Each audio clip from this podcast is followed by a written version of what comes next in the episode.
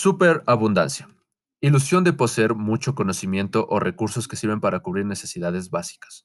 Empecemos por definir a qué nos referimos con la superabundancia en la información que recibimos. Esta nos llega gracias al uso de los medios de comunicación.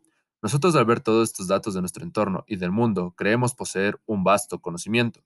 Pero la realidad es que lo único que recibimos es eso, información que no interiorizamos ni analizamos más que en puntuales momentos o si no, lo más común es hastiarse de tanta información y tratar de evitarla.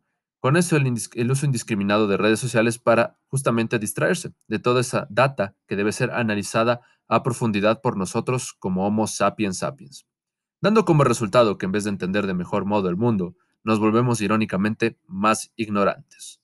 El segundo punto es respecto a la ilusión que nos genera nuestra sociedad sobre la disponibilidad de recursos dado que al comprar cualquier alimento, insumo, producto o incluso con los elementos básicos de la supervivencia, queda claro que esto solo es una idea que nos formamos dado que siempre podemos adquirir cualquier bien y hasta elegir, pero se debe en muchos casos a la mala distribución de la riqueza y los recursos, dado que incluso en una misma ciudad se puede observar que en unos sectores siempre hay abastecimiento de alimentos, mientras que en otros hay una escasez. Dicha ilusión se genera cuando solo se observa la realidad de un lugar o territorio, pero no se observa el espectro completo. Ejemplo, la superabundancia referente a los recursos se da en los supermercados. Cuando una persona va a comprar un supermercado, te encuentras con una serie de productos de, toda índole, y en este caso que incluso pertenecen a varias partes del planeta. Entonces, si una persona solo compra en supermercados, va a creer que el mundo es así. Y cuando vaya a alguna tiendita de barrio se va a topar con que en realidad no.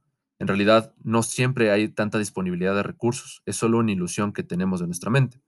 Referente al segundo punto, tenemos que en el Internet, con buscadores como Google o Bing, tenemos toda la información a nuestra disposición para realizar investigaciones o simplemente para seguir nutriendo nuestros cerebros.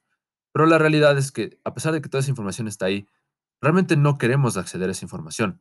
¿Por qué? Porque nos sentimos cansados o no tenemos las, las ganas de hacerlo. O si recibimos ya mucha información, nos hartamos de esta información.